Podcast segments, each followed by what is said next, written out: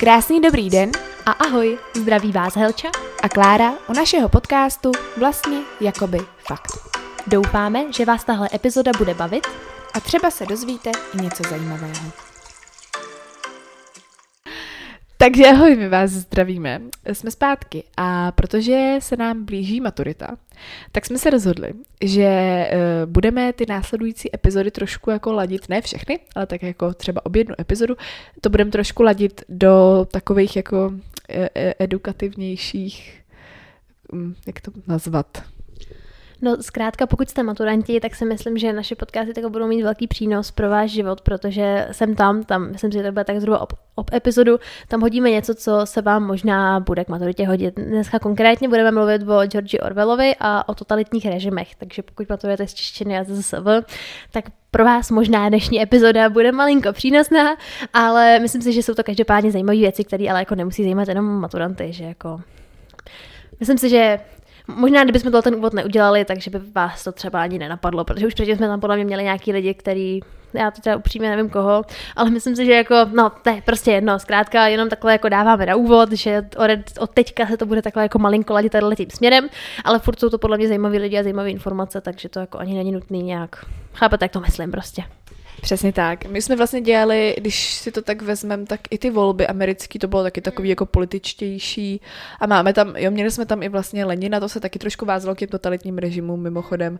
Měli jsme tam takové osobnosti, takže si myslím, že to, že to jako není nic proti ničemu a snad vás to bude bavit a snad uh, si vám tyhle podcasty třeba pomůžou u maturitě, pokud někdo letos maturujete, tak vám přejeme hodně štěstí, doufám, že to zvládneme my, i vy, i všichni a, a určitě to zvládneme. Takže já si myslím, že můžeme jít na to. Já jsem si teda připravila uh, takový jako souhrn totalitních režimů, o co vlastně jde, uh, jaký jsou druhy těch režimů a prostě tak nějak si o tom popovídáme teď. Takže Totalitní režim je nějaké nedemokratické zřízení, kdy nějaká jedna vládnoucí elita lidí vlastně ovládá a ovlivňuje životy té společnosti tou svojí ideologií a těma názorama. Existují základní totalitní režimy a to komunismus, nacismus a fašismus. Mezi těma třema režimama jsou různý drobný rozdíly a taky se liší původem, ale o tom všem se ještě eh, budeme bavit. Eh, teďko proč vlastně ty totalitní režimy vznikaly? To je docela důležitý zmínit, si myslím, protože spousta lidí ví, že ty režimy jsou, ale málo koho možná napadne, kdo se o tom ještě třeba neučil, nebo kdo se k tomu ještě ve škole nedostal, málo koho může napadnout, proč vlastně získali ty, ten, tenhle režim totalitní podporu v těch, v těch lidech. E, ty režimy obecně vznikaly ve 20. a 30. letech minulého století, což znamená po první světové válce. Eh, ten nástup té totality byl takovou jako reakcí, by se dalo říct, na hospodářskou krizi, která byla v Evropě. A právě s ní spojený sociální problémy, jako byla nezaměstnanost, obecně třeba hlad, nízká životní úroveň. V případě Německa, Německo muselo splácet hodně vysoký váleční reparace, takže tam byla obrovská inflace, lidi byli bez práce, bez peněz, eh, prostě doslova skoro živořili a byli hrozně nespokojeni, takže byli zoufalí a doufali v lepší v budoucnost právě eh, s vládou té jedné strany. Doufali, že ta strana je z toho vytáhne a byli tak zoufalí, že, že to brali jako takový, chytali se toho jako takového záchranného stebla, bych řekla. Takže proto si myslím, nebo proto si to je, to je fakt, jo, že, že to získalo ten úspěch právě proto, že ty lidi už by snad šli za vším, jenom aby, aby se měli líp. Eh, takže to by bylo teda proč, proč vlastně to vzniklo a proč to mělo ten úspěch počáteční. Teď si teda povíme něco o základních znacích obecně těch režimů. Je to teda, jak už jsem zmínila, vláda jedné strany. Ta vláda má absolutní kontrolu nad občany toho státu. Jedinec jako takový většinou nic moc neznamená, jde hodně o ten, o tu, o ten kolektiv těch lidí. E, rozhodně potlačování lidských práv, e, omezení většinou svobody projevu. Existuje nějaká propaganda, která má vlastně za cíl prosadit tu, tu, tu ideologii Eh, dost často se zastrašuje, eh, je nějaký informační monopol, což kdyby někdo nevěděl, co je, tak je to vlastně jeden zdroj sdělovacích prostředků, že vlastně nemáte jako třeba dneska, jsou různý že jo, zdroje, různý deníky, různé noviny, zprávy, časopisy, televizní kanály, všechno možné a vlastně v totalitních režimech většinou je jeden jediný, který to všechno řídí a ty informace můžete čerpat jenom z toho jednoho zdroje, takže jak asi každému dojde, to může být dost právě jednostranný a vůbec eh, neobjektivní. Taky základním znakem je řízen hospodářství, což znamená nějaký plány hospodářský a v čele je teda nějaký vůdce. To by bylo teda k znakům. A teďko se teda můžeme přesunout k těm jednotlivým režimům, a to komunismu, fašismu a nacismu. E, komunismus, e, to slovo pochází z latinského komunis, což znamená společný. Je to teda levicová diktatura, Karl Marx a Friedrich uh, Engels, já nevím, Engels, Engels, já nechci, já vůbec nevím, jak se asi Engels, Engels asi těžko. Friedrich Engels bych řekla, napsali komunistický manifest, což byla vlastně manifest, ve kterém oni kritizovali kapitalismus, kritizovali bezstřídní režim a chtěli vlastně všeobecnou rovnost. Karl Marx napsal, v komunistické společnosti, kde nikdo nemá svoji výlučnou oblast činnosti, ale každý se bude moci zabývat, čím bude chtít. Společnost reguluje všeobecně výrobu a tím mi umožňuje dělat jednu věc dnes a jinou zítra. Lovit dopoledne, rybařit odpoledne, chovat dobytek večer. Kritizovat po večeři podle toho, jak se mi bude chtít. Ono to zní vlastně docela fajn. Já vlastně chápu zpětně, že ty lidi se toho chytali, protože když vám tohle někdo předloží, tak si řeknete, jo, to je vlastně super, já si budu moct dělat, co budu chtít a ten stát se o mě postará, všichni se o mě postarají, všichni si budeme rovni a všichni si budeme moct dělat, co budeme chtít. Jenomže samozřejmě je to hezká myšlenka, ale není to úplně realizovatelný, bohužel. A na druhou stranu, kdyby tady už jako nebyla ta, ta praxe z té historie, tak dost možná by se nám to jako líbilo. Jo? Jakože chápu, že to, že to není úplně ideální, asi jinak než tou praxi jako úplně nezjistíte, no, protože se to musí vyzkoušet. Bohužel jsme si to teda vyzkoušeli, zjistili jsme, že to není úplně fajn a, a naštěstí už teda v tom nejsme, ale bohužel jsou státy, které v tom pořád jsou, ale k tomu se ještě dostanu. Eh, jako první teda se komunismus prosadil v Rusku, eh, v bývalém sovětském svazu teda, v roce 1917, kdy teda hlavními vůdci byli Lenin, o kterém už jsme dělali epizodu, a potom Stalin. Komunisté se pokusili o zničení vlastně náboženství. Byly to velký nepřátelé církve, demokracie, podnikatelů. Porovnání s fašismem a nacismem komunismus není nacionální, což znamená, že jakoby nevyzdvihuje ten svůj národ nad ty ostatní. Tak to by byly nějaké základní informace ke komunismu.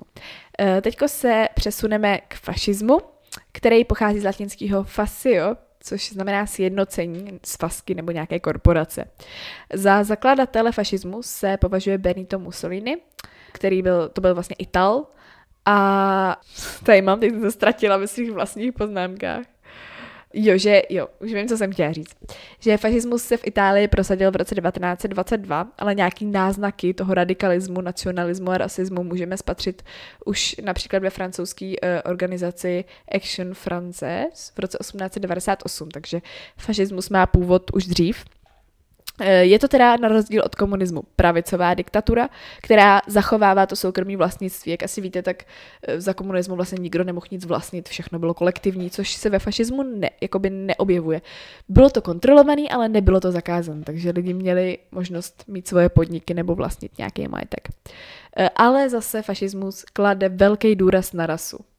Což znamená, že teda rasismus až i xenofobie, by se dalo říct, xenofobie je strach ze všeho cizího, a e, fašismus taky nezakazuje náboženství, na rozdíl od komunismu. Ale všechno je to takový jako řízen a hodně se to jako e, tak jako řídí právě tou rasou, což taky samozřejmě není dobře. A posledním teda režimem, co tady mám, je nacismus, což je teda v podstatě německý fašismus. E, nacionalismus je povýšení svého národa nad jiný. Extrémní rasismus vzniknul v Německu v roce 1933 pod vlastně vedením Adolfa Hitlera, což asi všichni víte, bohužel, jak to potom eh, dopadlo. Takže tak, to by bylo takový základní rozdělení a takový ty jednotlivý jako jednotlivý znaky. Mně třeba pořád upřímně, já jsem asi hloupá, mě není furt jako úplně jasný ten rozdíl mezi nacismem a fašismem. Jako, chápeš, jako v čem je to tak jiný? Mě jako, chápeš? Uh, já si myslím, že fašismus a nacismus jsou v podstatě stejný, jenom jde asi o to, že já si myslím, že v nacismu byl mnohem jako větší třeba ten rasismus. Mnohem víc, nebo nebyl? Já nevím, ale jako většinou se nacismus považuje za německý fašismus. Jakoby fašismus v Německu. V podstatě, když řeknete fašismus, tak je to skoro to samé jako nacismus. Akorát jde o to, že fašismus vznikl v Itálii a nacismus v Německu. A měli teda jiný ty vůdce. Ono taky uh, Hitler a Mussolini spolu hodně jako hodně spolu, chápete? Spolupracovali, jsem chtěla říct. No hodně spolu, no, víte, no. hodně. no to nevíme, co spolu hodně dělali. třeba, třeba, třeba něco, nevím, ne, prosím vás vůbec. ne, ne, ne, ne, ne. To, to potom nic nevím, ale je hodně takových těch dokumentů Hitler a Mussolini mimochodem, to vždycky dávají na dvojce. Ne, berme to vážně, není to sranda. No, takže, takže to by bylo teda k těm režimům. A teďko si můžeme teda podívat, protože mě docela osobně zajímalo, v jakých státech v současnosti pořád fungují totalitní režimy. Docela mě jako e, neudělalo radost, že těch států je docela hodně. E, od roku 32 je to Saudská Arábie, od roku 48 Severní Korea, od roku 59 Kuba, od roku 93 Eritrea. Ta se teda považuje za prezident, nebo mm, prohlašuje se prezidentskou republikou, ale ty postupy její vlády jsou hodně často označován za totalitní postupy. Potom až e, Šabáb v Somálsku od roku 2006, od roku 2011 území, který ovládá Al-Qaida v Jemenu, o al už jsme se taky zmiňovali, od roku 2013 území, vlastně všechno území, který ovládá takzvaný islámský stát a od roku 2016 území, který ovládá, pozor, An-Nusra, neboli Jabhat Fatah a Sham v Sýrii, což jsou zřejmě nějaký podobné organizace, jako třeba Al-Qaida. A jako poslední bod tady mám KLDR, Korejskou lidově demokratickou republiku. Protože všichni asi víme, že tam je teda totalitní režim, že je to tam hodně drsný. V poslední době se to hodně řeší, se mi zdá. A vlastně mi došlo, že vůbec nevím, jak tam vlastně ten totalitní režim nastal, když to, když v Jižní Koreji je normálně demokracie. Ty to třeba víš? No, upřímně, upřímně ne, no. Vím, že tam se, že se to jako rozdělilo po, po korejské válce, ale jako jak tam potom nevím, nevím vlastně, jak se to stalo. Jenom jsem tak jako chtěla dodat, že je hrozně vtipný takový jednoduchý trik, jak poznat zhruba, jaký jako politický zřízení mají v zemi jenom podle názvu té země. Ve chvíli, kdy tam mají demokratický, jak je jistý, že tam demokracii nemají. Je to hrozně, co to funguje, podle mě, nevím, jestli ve 100% případů, ale, ale ve velké většině určitě jo. Přesně tak, to je, to je hrozný paradox, je to hrozně vtipné a vlastně eh, to, to je i v knížkách Orwella. Každopádně tam je to taky hrozný paradox v té jeho knížce 1984, jak se jmenuje Ministerstvo pravdy, je vlastně ministerstvo, kde se přepisuje, přepisují informace a jsou vlastně lživý. To samé, co to tam bylo, to mě úplně nejvíc dostalo. Jo, Joy Camp. Joy Camp byl pracovní tábor. Což mi přijde jako strašný paradox, protože joy je v angličtině radost nebo nějaký jako štěstí prostě. A camp je tábor, takže tábor štěstí, pracovní tábor, v podstatě koncentrák to je úplně strašný a no, no nic. Takže to jsem jenom tak chtěla k tomu říct, jsem měla takovou jako takový oslý mustek. Ale k tomu se možná ještě teda dostaneme. Ale ty teda k té Severní Koreji. Takže ono to bylo tak, že od roku 1910 do roku 1945, do konce druhé světové války, byla Korea japonskou kolonií. V té době byly podmínky pro ty Korejce hodně špatný. Byly to otroci, měli hodně hlad, Japonci se snažili v podstatě vymazat tu jejich kulturu. A když v roce 1948 skončila ta japonská okupace, ta skončila díky partizánům korejským a díky taky mezinárodní pomoci.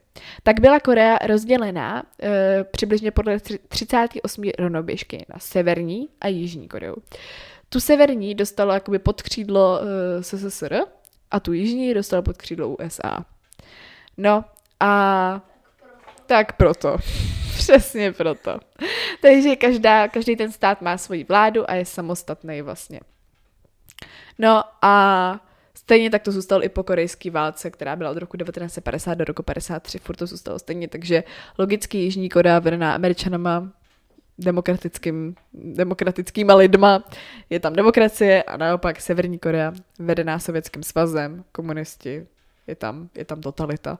Je tam hodně drsná totalita. Mimochodem chci si hrozně teďko přečíst tu knížku, která se jmenuje Svědectví o životě v Kloideru.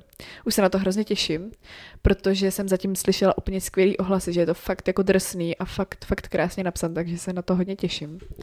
Já jsem slyšela s tou autorkou Nina Špitálníková, myslím, že se jmenuje, tak já jsem s ní slyšela docela hodně rozhovorů ještě před tím, než by vyšla ta knížka, ale ona v těch rozhovorech jako o té knížce mluvila.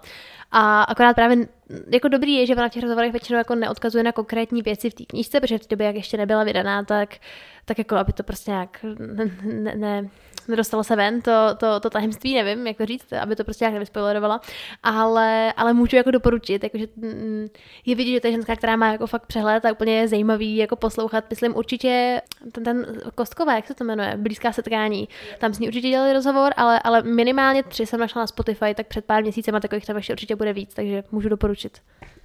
Jo, takže to by bylo takový, takový tip na závěr, protože máme kamarády, kteří to četli a kteří to hodně doporučují, takže, takže svědectví o, ži- o životě v Kledere od Měny Špitálníkový. No, takže to by bylo tak nějak k těm totalitním režimům, abyste si, nebo abyste, já z vás nechci dělat blbce, ale kdyby to náhodou někdo nevěděl, aby jsme si všichni uh, získali, udělali takový jako přehled o tom, jak to je. A teďko se můžeme teda mrknout na autora, který se těmhle režimům hodně věnoval a to je, tím je teda George Orwell.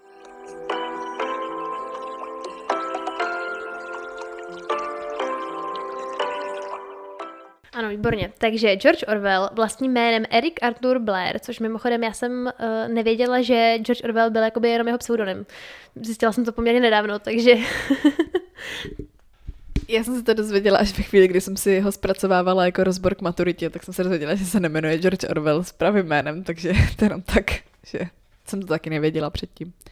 Ano, měla jsem to, měla jsem to přesně stejně. No tak každopádně teda vlastním jménem Eric Arthur Blair byl anglický spisovatel, kterého teda nejspíš všichni znáte z povinný četby, konkrétně nejspíš díky knížkám Farma zvířat nebo 1984 ten teda dnešní díl, jak jsme to říkali na začátku, tohle si myslím, že jako se vám možná může hodit do nějakého rozboru k maturitě, ale jako by zdůraznuju, že jsem sama maturant, takže, takže jakoby, jak to říct, no. Jako úplně vás nedoporučuju vám moje slovo jako primární zdroj informací, takhle, takhle bych to řekla. Tak jo, takže nejdřív teda od začátku jeho mládí. Narodil se roku 1903 eh, v tehdejší britské Indii a Neměli se úplně jako špatně, ten Orwell potom později popsal tu jako třídu, ve které se ta jeho rodina pohybovala jako nižší, vyšší střední třídu. To mi přijde hrozně vtipný. jako konkrétní nižší, vyšší střední je to tam všechno, no, takže výborně. Když mu byl rok, tak se jako jeho matka vzala jeho a jeho starší sestru a odstěhovali se do Anglie, tím, že až na krátkou návštěvu se neviděl s otcem až do svých devíti let. S tím, že mimochodem přijde vtipný, že během té krátké návštěvy eh, stihli jeho rodiče teda počít ještě další jeho sestru, takže nakonec, nakonec byli tři. Měl o pět let starší a o pět let mladší, teda sestru. Eh, chodil tam na soukromou školu, což stálo jeho mamku hodně peněz a On tam neměl zrovna nejlepší výsledky, ani ne tak, protože by na to neměl, ale spíš protože se jako zase tak moc nesnažil. Eh, byl, byl tam součástí nějaký jako redakce na, na, na té škole, jako nějakých studentských novin, na tomu jako šlo, ale jinak jako nic moc a proto se jeho rodina rozhodla, že jakoby už, já, že, že jako asi to pro ně nemá zase tak moc cenu a že by možná mohl uh, začít si třeba jako vydělávat sám. Takže opustil tu školu a na jakoby radu té rodiny se připojil k policii uh, zase zpátky v britské Indii, k řížské policii teda konkrétně.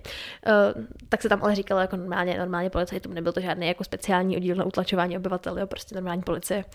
Byl tam trošku jako outsider, hodně času trávil čtením nebo návštěvami kostela. Uh, nechal si tady udělat taky tetování, což je docela zajímavý, na některých uh, kloubech. Měl jako malý modrý kolečka, což podle místní tradice chrání před hady a kulkami. Takže, takže tam přišlo docela zajímavý. Po pěti a půl letech ale onemocněl, vrátil se vlastně zpátky jakoby do Británie a po té nemoci už se k té policii nevrátil, protože se toužil stát spisovatelem, takže se rozhodl jít si tímhle tím svým snem. Takže on obdivoval knížky od Jacka Londona a tak se po jeho vzoru rozhodl, že musí trošku jako proskoumat tu chudší část Londýna, aby jako věděl, jak si žije ta většina obyvatel, který v tom Londýně žijou, protože on byl jako malinko privilegovaný. S tím, že nějakou dobu potom teda žil opravdu jako, jako tramp, jako na ulicích a vypráví o tom například v knížce Na dně v Paříži a Londýně. Tak tohle je ta část, kterou strávil na dně v Londýně. A teď se dostáváme k tomu, kde byl na dně v Paříži, tam už to nebylo tak moc jako experiment, tam už se to stalo tak jako spíš samovolně, kdy ve svých 25 letech v roce 1928 uh, eh, se teda přestěhoval do Paříže, kde se živil jako novinář lékař, ale opět onemocněl a nějakou dobu strávil v nemocnici.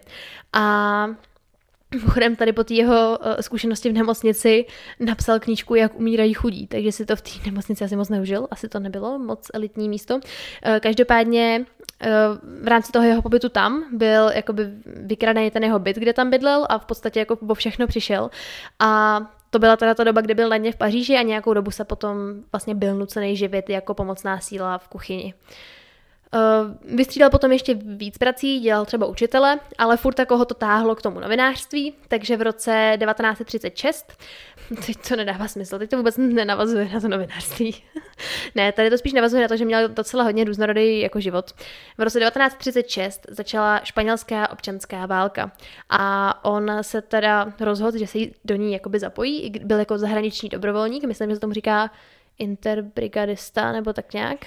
Jo, takže tak, on, on tam bojoval na straně teda republikánů, který byli v alianci s komunisty a byl tam zraněn, vlastně byl zasažený kulkou do krku a měl velký štěstí, že to přežil, měl jako problém s hlasem a tak a už se jakoby do boje nebo do války nikdy nevrátil. Během druhé světové války potom i díky tomu tomu jakoby zranění a i, i těm jeho jako minulým nemocem prostě byl jako zařazený do kategorie, že není dost eh, jako fyzicky silný, aby se zapojil a proto teda během druhé světové války živil jako novinář, pracoval pro BBC, k tomu se ještě dostanu.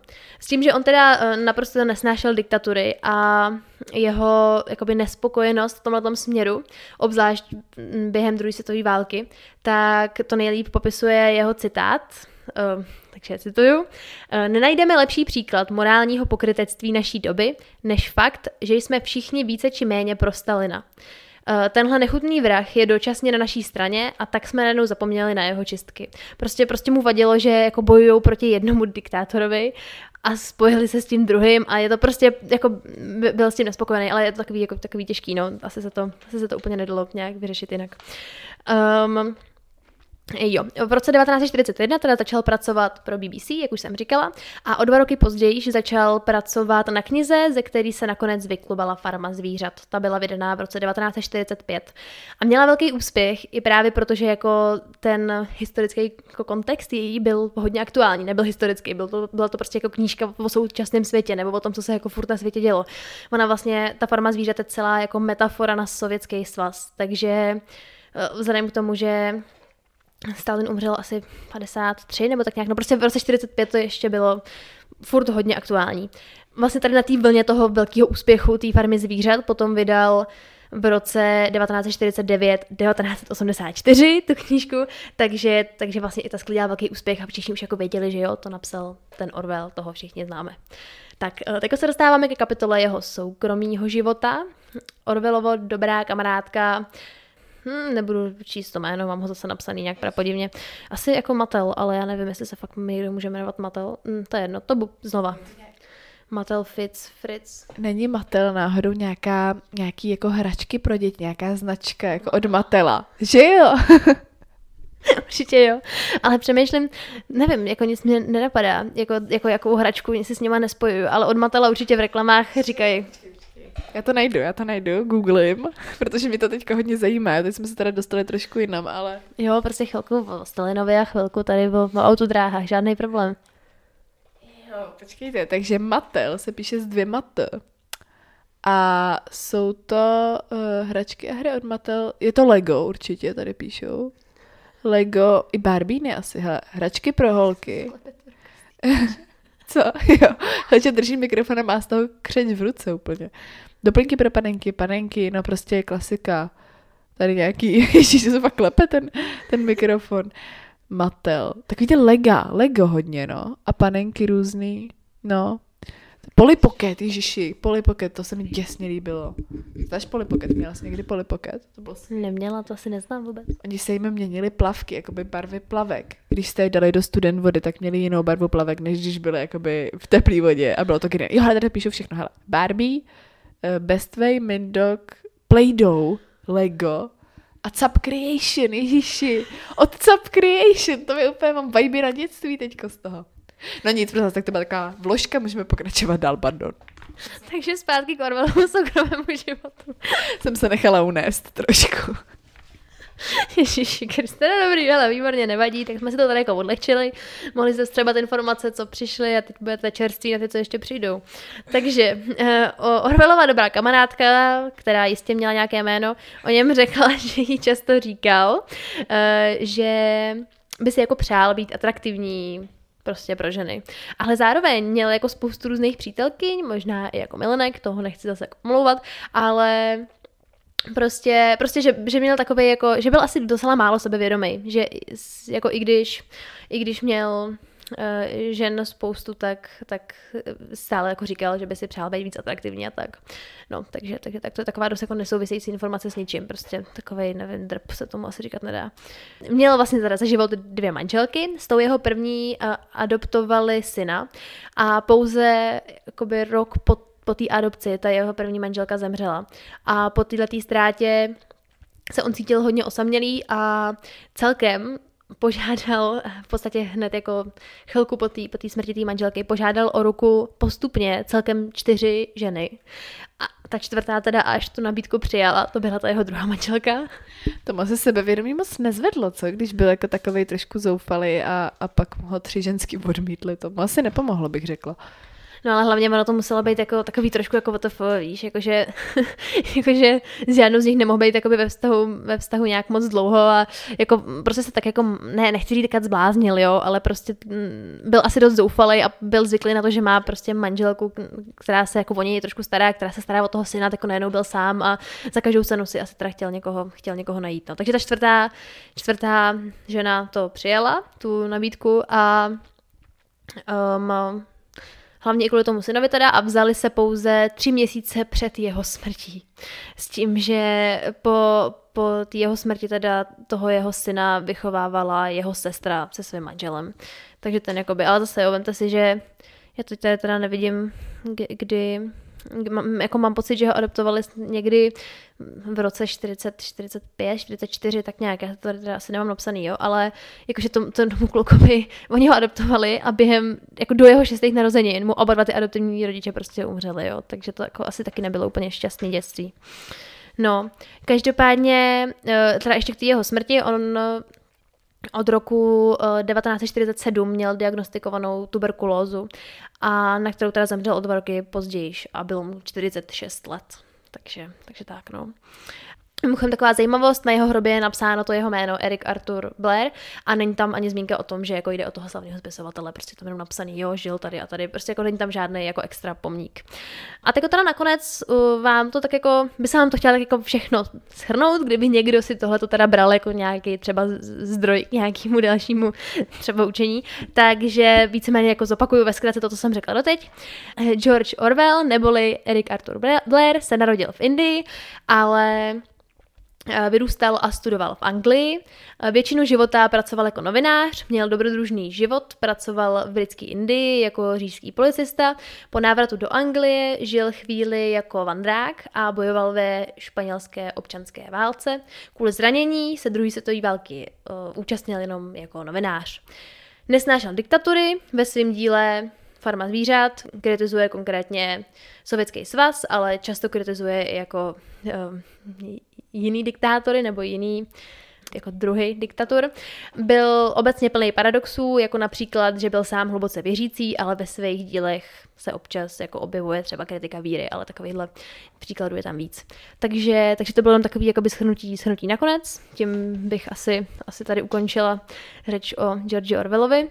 A No doufám, že jste se třeba něco, něco nového dozvěděli. Koukám, že tohle epizoda bude zase taková malinko kratší, ale tak to asi, to asi nevadí.